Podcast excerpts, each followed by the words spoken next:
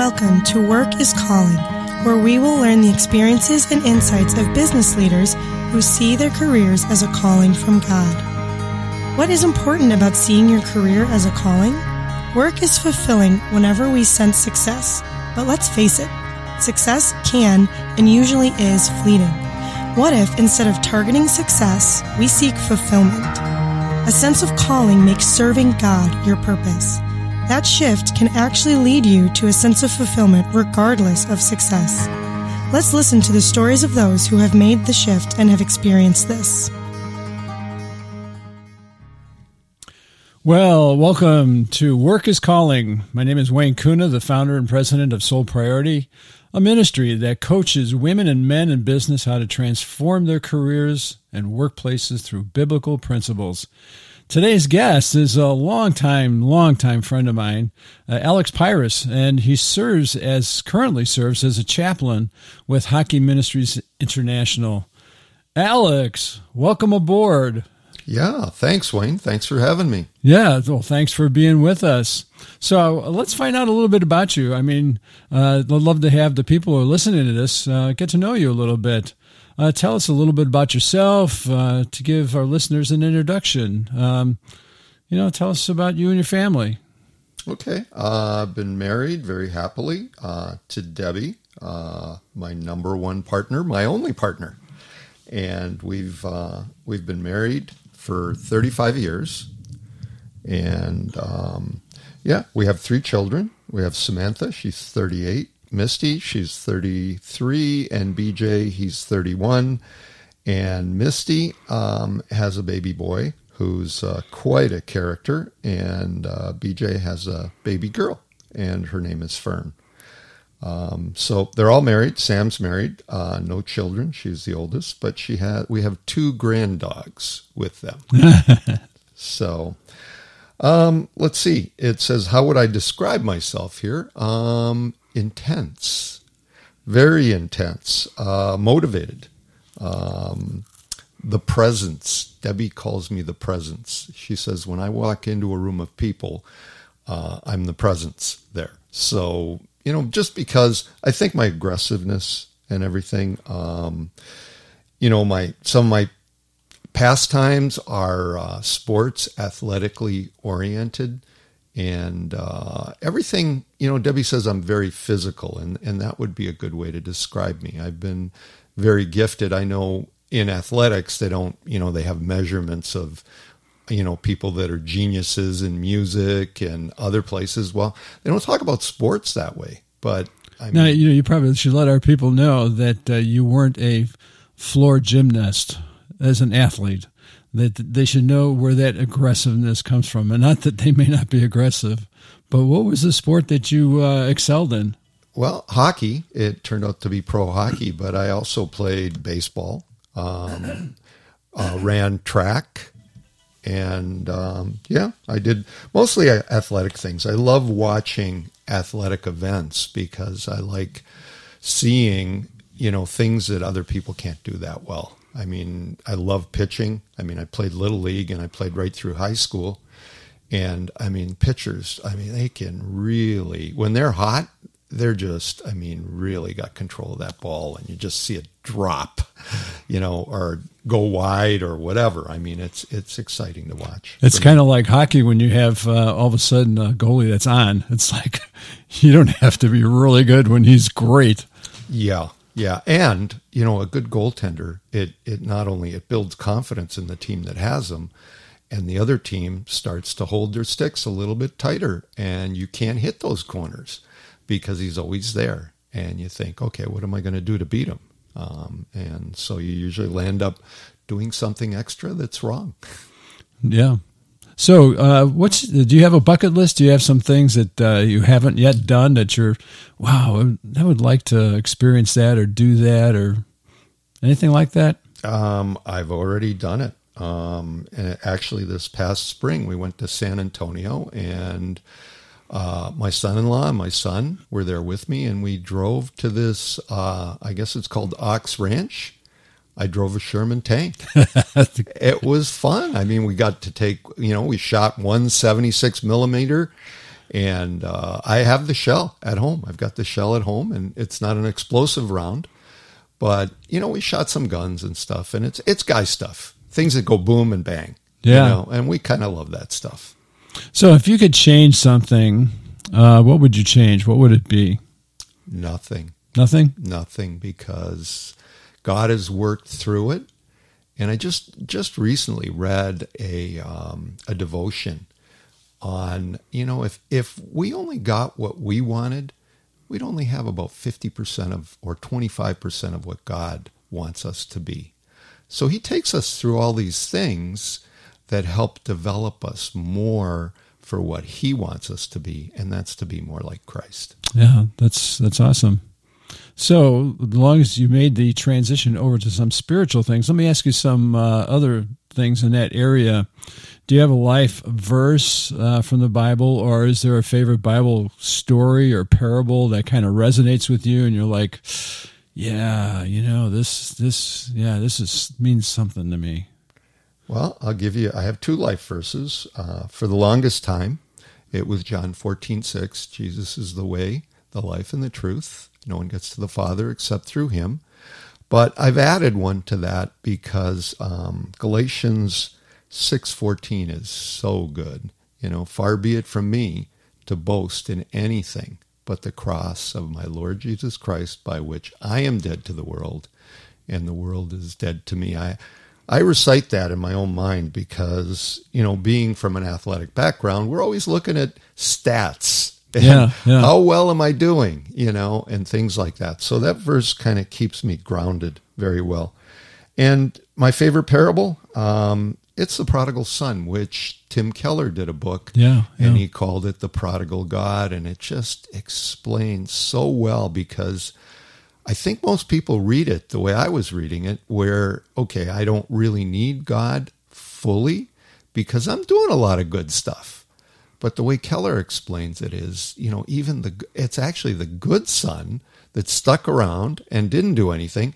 He's actually just as sinful as the other one. Yeah, And yeah, he doesn't go into the party, yeah. which means you get locked out. So that book is, uh, that parable has been very, very good in my life. So, is there a character in Scripture other than Jesus that uh, you resonate with that you're like, either I'm like that or I'm not like that, or wow, I can learn from that person's life? Yeah, David. Mm. Man, when he saw Bathsheba, I relate to that. I think you do too, Wayne. sometimes, sometimes you just see a woman and you got to turn away because she's just beautiful. Um, and you know, our wives are what needs to be beautiful, and we need to keep the compliments for them.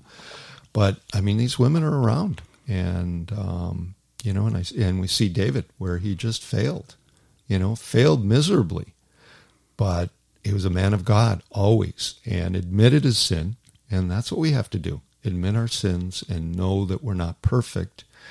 And not only that, I, I really respect David. You know, I, I think about it, and I think when he had that chance to uh, to kill Saul, here's a guy that's really bugging him, and he does nothing.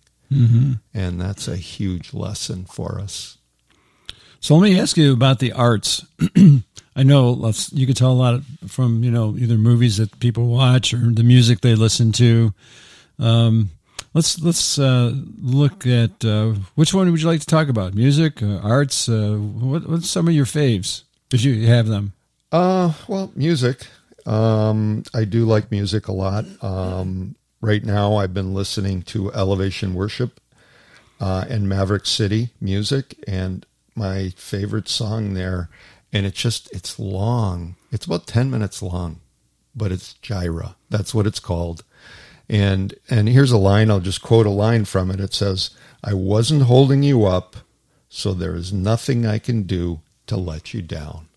And it's so good and just talks about God's love for us and that God would do anything for us to get us and to have us because he wants to be with us for eternity. So that um yeah, that is my favorite song. Yeah, right now. Jireh is one of God's names, isn't it? It is. Jehovah Jireh. Yes, absolutely. And uh, do you get into any movies at all, or no? Um, yeah, occasionally. Um, I watch. Well, my top movie of all time. I wa- Debbie and I have watched it many times. In fact, I even did something sacrilegious. I ordered a copy that was colorized. And you know, these people, they go, it's got to be black and white. You know, it's an original. And I wanted to see what the colors were. Yeah, so yeah. I ordered that. And actually, Debbie doesn't like the colorized version. She likes the black and white. What what is it? The movie? Casablanca. Oh, Casablanca. Wow. Yeah, yeah. It's just some great lines in that movie, and it's just uh, fun to watch.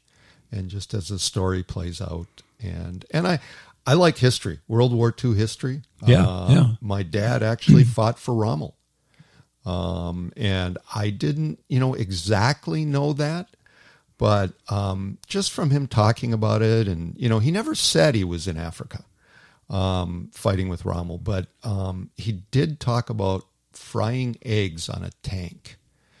And I just recently saw a um, a documentary where they're showing German soldiers frying up eggs on a tank. And I've always thought that. I always thought, well, where would you be able to fry eggs? Where would it be hot enough? North Africa. Yeah. That's the place. So I- interesting about his story, though. He, I guess, Rommel left, and the Allies started to started to win. Um, and uh, oops, sorry about that. Earthquake. Yeah, I'm getting a buzz off my phone. So, uh, but anyway, the Allies were starting to win, and my dad, being there, wanted to get out of there. So he used to smoke three packs a day and unfiltered cigarettes. He dipped his cigarette in motor oil and smoked it, which caused him to just cough and cough and cough. And the doctors couldn't figure out, you know, what was going on. So they sent him back to Berlin and he went to the hospital in Berlin, got out of North Africa, which we know, you know, the Germans lost. Now, this is amazing because how long have I known you? Uh, I don't know, about five minutes? No. Probably oh, 20 years. At least, yeah, something yeah. like that. Yeah. Yeah. I've never heard that story before. That's incredible. Yeah, well, there's lots of things. I mean, we don't we don't talk about you know all the little things. Yeah, I mean, yeah. They're, they're back there. They're back there in the recesses of our minds. So let me let me ask you about your heart. Um, what brings tears of joy to your eyes? Uh, uh, you know, I know you're an emotional guy, or maybe what brings uh, real tears of sadness to you? You know, either are or both, either one. Um, well, both. Um, just our culture right Mm. now. I'm I'm really really sad about the lies that are going on, and I mean gender, and how people are. You know, people are just afraid. You know, um, and they don't want to. They're afraid to tell the truth. Um, and all these gender things that are going on, it just just makes me very very sad. Mm. You know, and things that bring tears in my eyes. I mean, when I'm watching a movie and I see a tender moment of something that happened to somebody, it, it, it just brings tears to my eyes. And you know that series we just started watching it, Debbie and I, because she didn't like it in the beginning, but we've kind of agonized through the first two, and those are the two that Debbie didn't like, and we've watched it a little bit more, and I really, really love the humanity that they show in Jesus, and mm-hmm. that brings tears to my eyes. The way mm. he handles people, mm-hmm. and the way he, hey, he parties, he dances, Yeah. you know?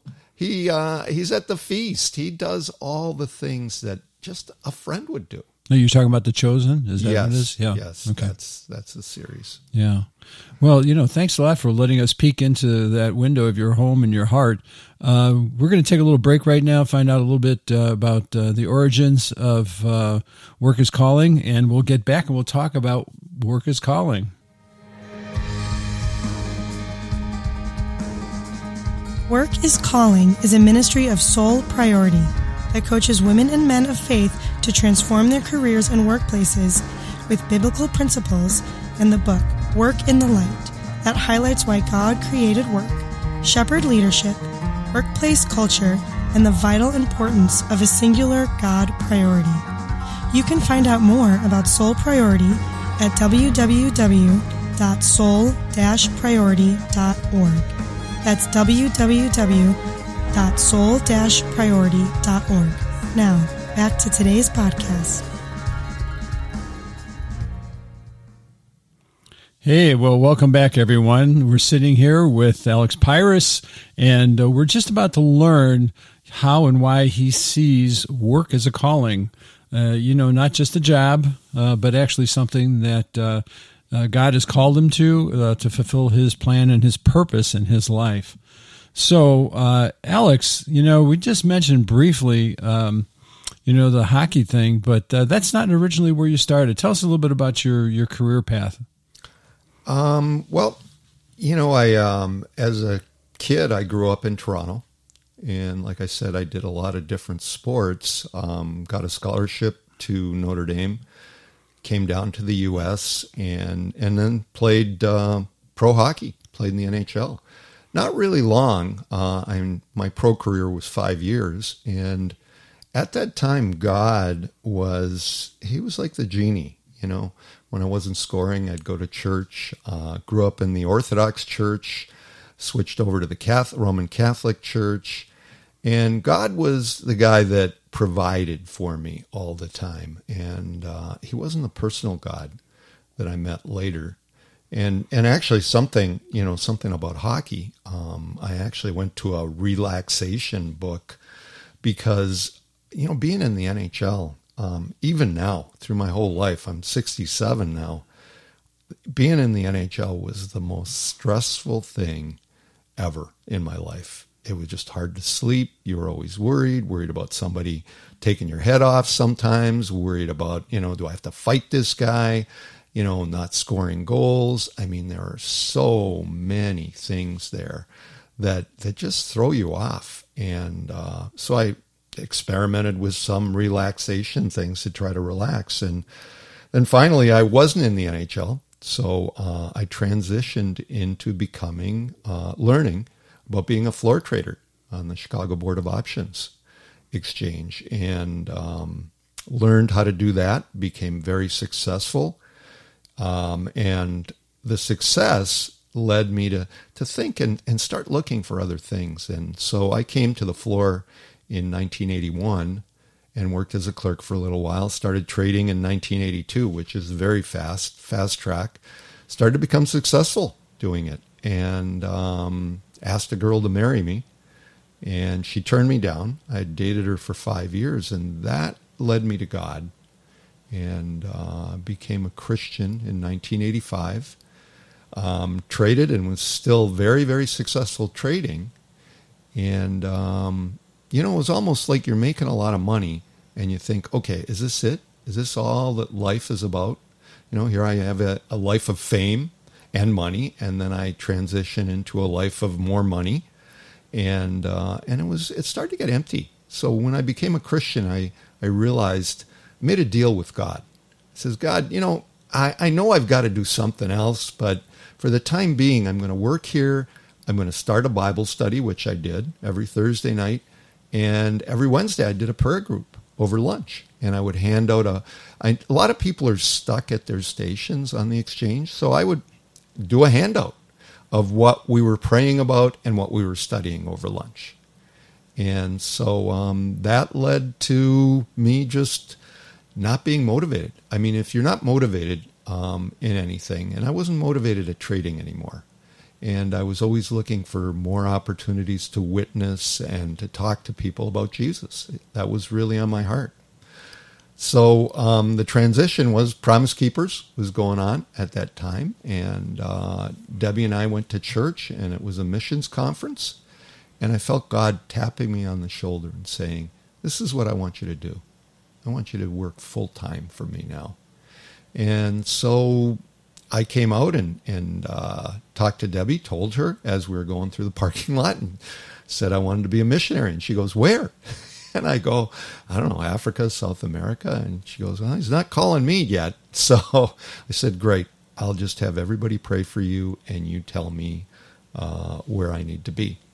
And so um, as we went along, she came running to me after about six months, and she goes, "Alex, I got the perfect ministry for you." And she goes, I heard about this thing, Hockey Ministries. And I go, Hockey? That's not a ministry. Keep looking. and so she she went kind of, you know, depressed a little bit and walked away. And as we looked into it, you know, God was uh, turning us towards hockey ministries. And in fact, I called hockey ministries, the main number, and it was eight o'clock at night. Nobody was supposed to answer the phone. Who do I get? The president. He was in a boring accounting meeting at work. And we talked, and he goes, Where have you been hiding? We've been looking for guys like you to go in the ministry. So so uh, that's a great background setup story. All those three transitions. Uh, it's kind of fun that we we have that in common with each other. That our career path was was diverse.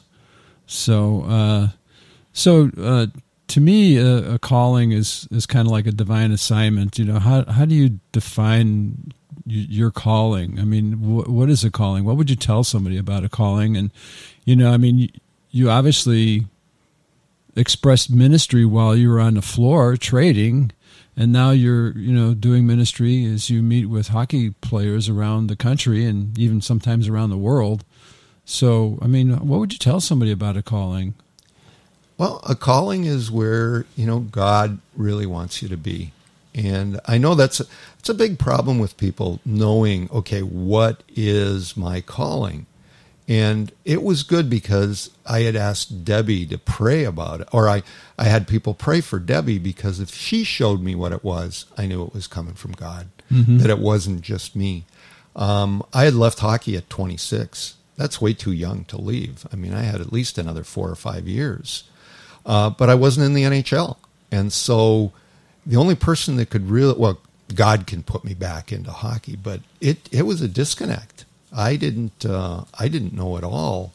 You know, didn't even think of hockey as being a missions field, but it is. It's a huge missions field, and I've got the background. I mean, hockey. I could spot when I go into the rink. I could show you exactly where the scouts are because I know where they sit, but they dress in a in a certain way. And I know Wayne, you've had a little bit of experience with your with your grandson in that, I mean, hockey people act like hockey people. You see them. It's a whole culture, vernacular, and everything else. And um, being and doing that uh, gives me a little leg up on the guys. I help them understand what the gospel is using hockey examples. Yeah, thanks. Uh, you know, what I'd like to hear from you, and this is kind of a fun time, I'd like to hear you know evidence of you know what were some of the uh, the proofs that uh, you saw that work was actually your calling. How did you see God working in that, both on the floor, and then also now that you you know God has called you to uh, set aside the the business side of things and work strictly in um, discipling and telling people about Christ. Well, I knew. I mean, when you read books and things like that, people tell you, you know, what are we supposed to be doing as as Christians? We're not supposed to be shoving things down people's throats, but we need to be available. Um, what I did when I was a trader, I let people know I was a born again Christian. And I knew, and then I stopped talking about it because then it would be like hounding them. And people would come to me people going through hard times. People come to Bible to Bible studies because they lost a lot of money and they, you know, they needed something else. They weren't coming for God. They were wondering whether, okay, what did I do wrong? You know, and and why am I losing money? Why are things happening like that? So, um, it's you know, you you put out your you know you put it out there and you say hey i'm a born again christian and then you you know people will come to you with questions and um, they'll want to talk They'll want to know. A lot of people don't know who God is, you know, and that's what we do. We tell them, you know, who God is. What I mean, we mistake. We think that it, it's a zero sum game. I've got to do this so God will bless me, or I've got, you know, why is God doing these bad things to me? You know, mm, I'm yeah. a good taxpayer. Yeah, yeah. You know, I deserve to be treated better because I've been following God. I've read my Bible. I go to church. That's just a Pharisee. Yeah, yeah. So, so uh, you got a story, um, you know, of course, without names or something like that, of just seeing God work in and through you to bring transformation around you or in another person.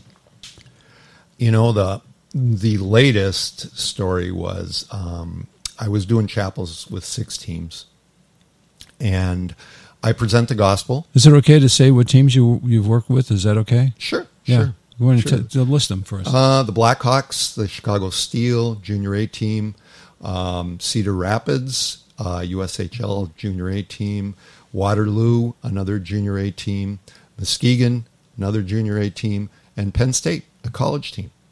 So I would travel. I try to do present the gospel. I give them the gospel every time. I mean, every one of my Bible studies or chapels are, you know, they they focus on Jesus and what He's done for us. But I do a more intense one right at the end of the year, and I'd already done four of the teams, and I had two left.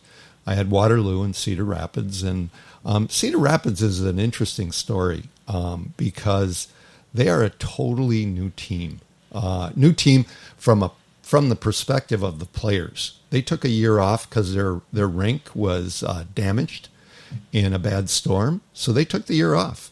So every player was new. And what happens, and this is like any place, I mean, there's businesses, there's hockey teams, there's a culture that builds up. And sometimes that culture is anti Bible, you know, or anti gospel or anti anti God, you know. yeah. And so um, this was a full team that was all new to it. And the coach, he loves when I come in, I do a presentation to the whole team, show a, a video of where I'm getting beat up, and that attracts them. They love that. You're you know? talking about an ice, right? Yeah. Oh, yeah. Yeah. On the ice, getting beat up. And so, anyway, this team, great guys. I love doing my chapels with them all year long. And um, just, uh, I'll, I'll focus and bring it right to the point. I gave them the gospel. And then I asked, Does anybody want to pray with me to receive Christ? There were eight people at that chapel. One new person, he he was new on the team, first time he ever came to a chapel, and they all wanted to pray and receive Christ. Wow. And Wow. we prayed together. That's never happened in 25 years since I've been doing this. But I know it's all the glory to God. I think Yeah. about it and I think, oh, you know, who am I? I'm just a clay pot. I, you know, it's not me. It's God working on their hearts and preparing their hearts for this. So, yeah. yeah. Wow, that that's those are amazing stories. I, I I remember some of the prayer preparation that we would do. Maybe just t- talk about some of the prayer walks that we've done. Um, yeah, yeah, we've known each other for a long time. We've uh, talked about our sins. Um, I've had less than you uh, every time. No, no, we've you know we talk about our sins, and I remember uh, Alps. You know, we Yeah. used to do that and go through our sins and and things, uh, and it, it was great. It was great because it kept us accountable. I think every man needs somebody to be accountable to and somebody that's not going to go talking about stuff to other people Yeah, yeah. and where you keep things kind of private and, and that that's something that's been really good and, and we've had we've had some good fights too disagreements but we've always worked them out and that's because jesus is at the center Yeah, of yeah. our relationship Yeah, those those are really uh, um, sometimes painful, but really needful times when we've kind of engaged one another. And uh, just for all you listening, uh, I am not an enforcer in hockey. I am a wuss. so my life was always in danger if Alex got upset with me. Uh, but you know, I, I'm- actually wasn't referring to that, but I'm glad you talked about it because it's really an important part of, uh, I think, of any follower of Christ's life is to be in some kind of a, a accountability discipleship relationship. But um, I was talking about some of the times we went around the stadium and prayed. Yeah. Yeah, no, that was good. That was really good because that well, that was a main focus of our meetings a lot of times because um, you know, we can't change some things, but God can change them and God can work through them. And um, you know, one thing that I remember we you know, with you even, I mean, we prayed, you were all set to start up your little storefront uh, cafe. Yeah, And all of a sudden, God calls you and says, "Nope, nope, that's not the place." Yeah. you were almost you, you were going through the final things of that, Yeah, and yeah. then all of a sudden, you become a pastor. Yeah, you know, so yeah. that was really cool. Yeah, that was that was a pretty okay. We're making a left here. We're not making a right. that was pretty good. I appreciated that. That was uh, an exciting prayer time. I remember one of the prayers was, God, if this isn't your plan, blow it up. And I'm like, that wasn't very nice. well, and, you know, Courtney, Courtney was uh, a lot of prayer went into Yeah, that. I mean, yeah. we didn't know. I mean, she could have died. Yeah, it was. You know, yeah, Courtney sickness. is uh, my daughter, uh, adult daughter. She developed an autoimmune disease that nearly took her life right after she gave birth to her first first little guy. Well, let me ask you a couple other questions here. Um, do you get any pushback for you know when you kind of live your life saying, "Hey, you know, I just want you to know I'm a born again Christian." I mean, you know, is, there pushback? If there is, what does it look like? Yeah, You know, it used to be when we when I first started Hockey Ministries. Um, you know, it it, it happened um, that you know players or coaches, you know, just didn't want us around, and you could see those guys. They Yeah. you know they had an opinion about you. But an interesting story, a guy um, Dan who I played hockey with, and um, I didn't always hear it because I think because of that presence, people were a little afraid to say something to my face. yeah, But Dan was sitting there and he told me this story. He was in the dressing room, and this was in Oak Park. And all the guys are like ripping on me because I'm so out there with Christ. yeah, You know, like I, you know, whenever I teach a lesson or anything, I ask the guys if they want to pray or whatever. And I'm talking about God all the time. And they're ripping me in the dressing room. And Dan is just listening to that.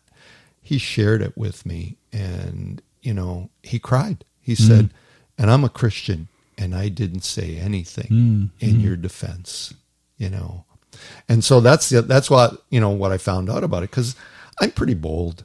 I Yeah. mean, I'm bold. Uh, Debbie, you know, it's it's like John Wayne says, you know, damn the torpedoes. I'm going through. yeah. You know, and I think that's the way I've lived my life most of the time is damn the torpedoes or damn the criticism. Let's go. Let's Yeah. do this. Yeah. You know. So, uh, what fuels you to continue? Continue, you know, whether it's um, crickets, you know, there's just nothing, no response or pushback. You know, I mean, that's got to be the most consistent response, as opposed to eight guys saying, "I want to pray to accept Christ as my Savior." So, what is it that? How do you keep yourself fueled to engage your career as a calling? You know, um, if we if we're talking about chapels, um, usually I do an introductory chapel, and you know it's it's that if we go back to that calling, I don't I don't present my chapels like a guy normally would because we hire guys that not they work for the ministry and um, you know they ha- they go by the list. You know this is what we do as chapels. When I go in, I go okay. I've played in the NHL. I show them the video, me getting beat up. I also have real short clips of me scoring too. Yeah, And I show them that. That engages the guys. yeah, Right away, I have credibility. So if I'm talking about Jesus, then I've got the credibility behind it that gives me an open door and allows me to talk about that. And when I do it, I mean, I t- there's some real brutal things that happen in hockey. And so what I'm doing is I'm building relationship with these guys and then they go, well, yeah, you know, I've got, I kind of have an interest in God. This guy's pretty good. I, I think I'll go to one of his chapels and listen. And Deb, Debbie makes this awesome chocolate chip cream cheese, and I think they come sometimes because they're hungry, you know. Yeah, yeah. Well, and they love the cream cheese and bagels. Yeah, yeah. And the drinks. So um, just those types of things um, has just given me a confidence yeah. in in doing, you know, in doing this ministry. Are there spiritual disciplines that you engage to fuel yourself? Absolutely. Read the Bible every day, uh, or a devotion every day.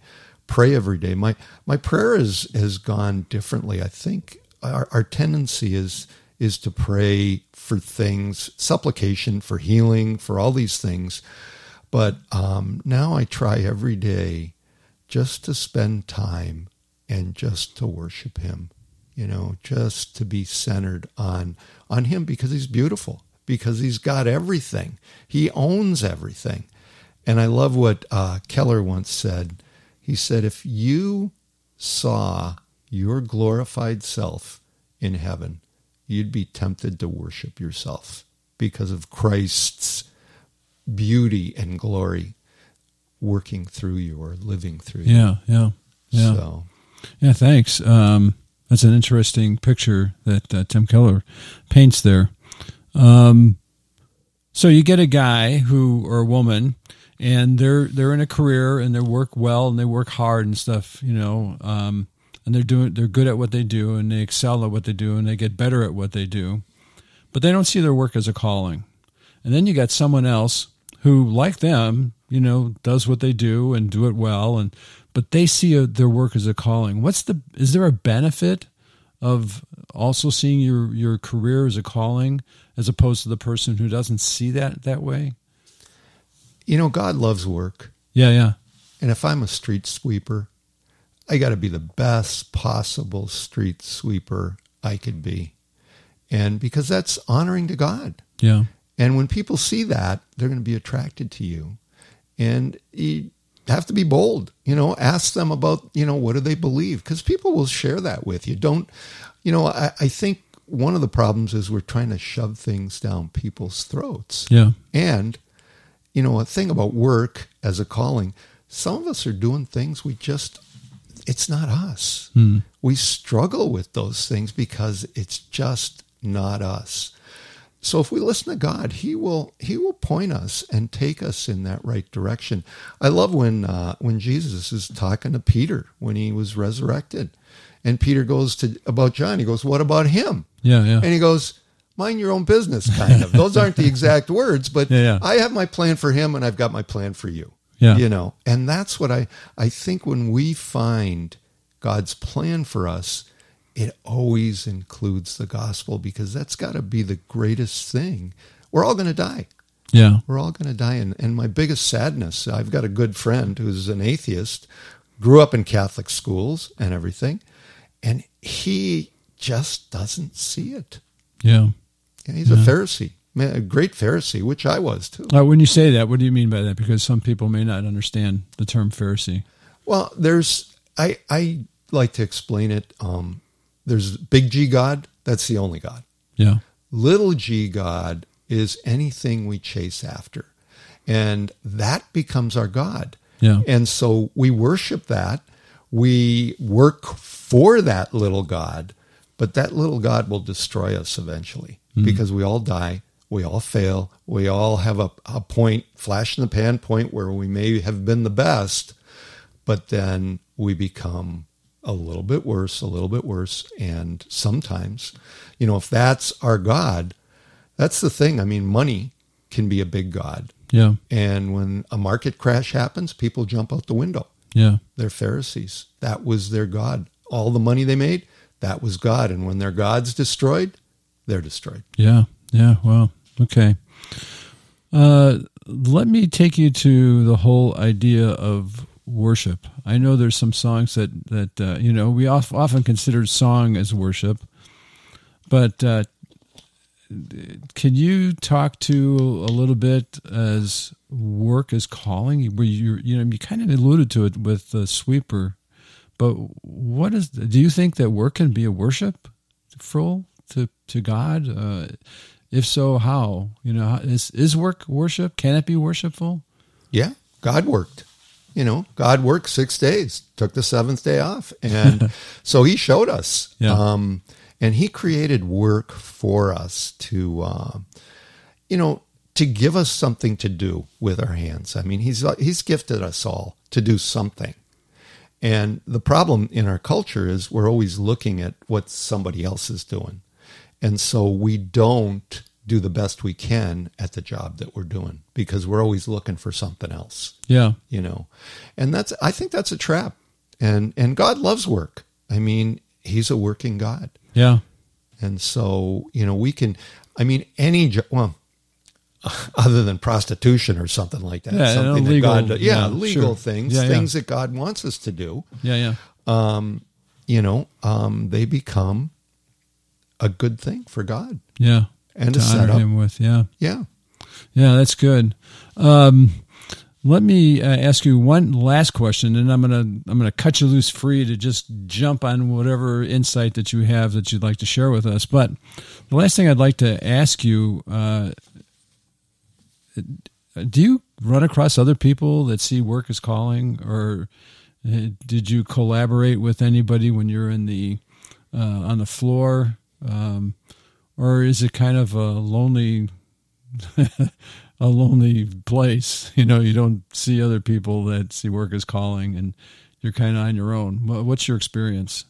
You know, it's um, actually you're the one that brought that up for me, and and and it all makes sense. It makes sense that God has gifted us. We can't just sit around and do nothing. I mean, we're all work oriented. I mean, I think but it, it, depends. I mean, for some people, work is talking, speaking, writing. Um, you know, when I go to a party, I'd much rather be washing dishes than talking to everybody because I don't want to. yeah, yeah, I'm not gifted in in that area. I yeah. would rather, you know, do something, set tables, do something with my hands because let's face it. I mean, your hands they're awkward. Go up on a stage and, you know, what do you do with your hands? you got to yeah. do something with them because they're just there yeah. sticking out. So, but the work as a, as a calling, I think every person's job is important. Um, you know, we just put more value on some jobs, and what do we do? We give them more money. But every job is important. You know, I mean, if the garbage man doesn't pick up the garbage, it gets pretty stinky after a little while. And so that job is very important, you know. Yeah, yeah. And we don't look at it that way though. Yeah, yeah. Well, um, so I've been keeping you kind of at the blue line a lot, um, not letting you get in uh, beyond our conversation and, and, the focus that we have with work is calling. But I'm going to give you a breakaway now, man. You're you got the puck. You're all by yourself. You could make any move you want to make uh, to score a goal. What is what is that that last bit of advice or wisdom or insight that you have um, accrued or, or come to in in your walk with Christ that you'd like to share with the people that are listening? Show up. Show up. It's amazing what God will do when you show up. I, I mean, we have a lot of perceptions. We think that we've got to, you know, be and do and do all the and and you know just things, perceptions about that. But just show up and be ready. Mm. Be ready. Be always prepared. You know, do your Bible studies. Um, you know, pray. You know, and and one of the biggest things I think is we forget to talk to God. Mm. You know, we sit there like for me, I get distracted really easily. So it's got to be quiet for me. Just that you want to make sure um, that you know you, that, you, that you show up and that you do the things and talk to God, ask Him, and say, you know, I remember Jonathan going up the mountain, you know, to fight, you know, against uh, the Philistines, and he's there just he and, and his armor bearer, and he asks God, he says, Should I go up? And God responds to him. He says, Yeah, go up. You know, maybe it's not an audible voice, but maybe God says, Yeah, I think it's a good idea. You know, okay, you know. Yeah. And he went up and and he turned the battle mm. because God told him. You yeah. know? Yeah. So uh, and actually the Philistines were looking down at him and said, What are you doing? You know? Yeah. So he didn't surprise them.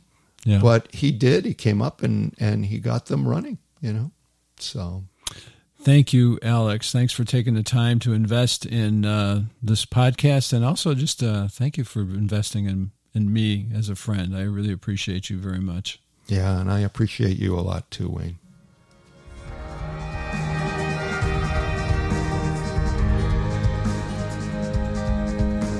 This has been another episode of Work is Calling, a ministry of Soul Priority that coaches women and men of faith how to transform their careers and workplace through biblical principles. You can find out more at www.soul-priority.org. We hope you join us again next time for another interview of an individual who has discovered work is calling.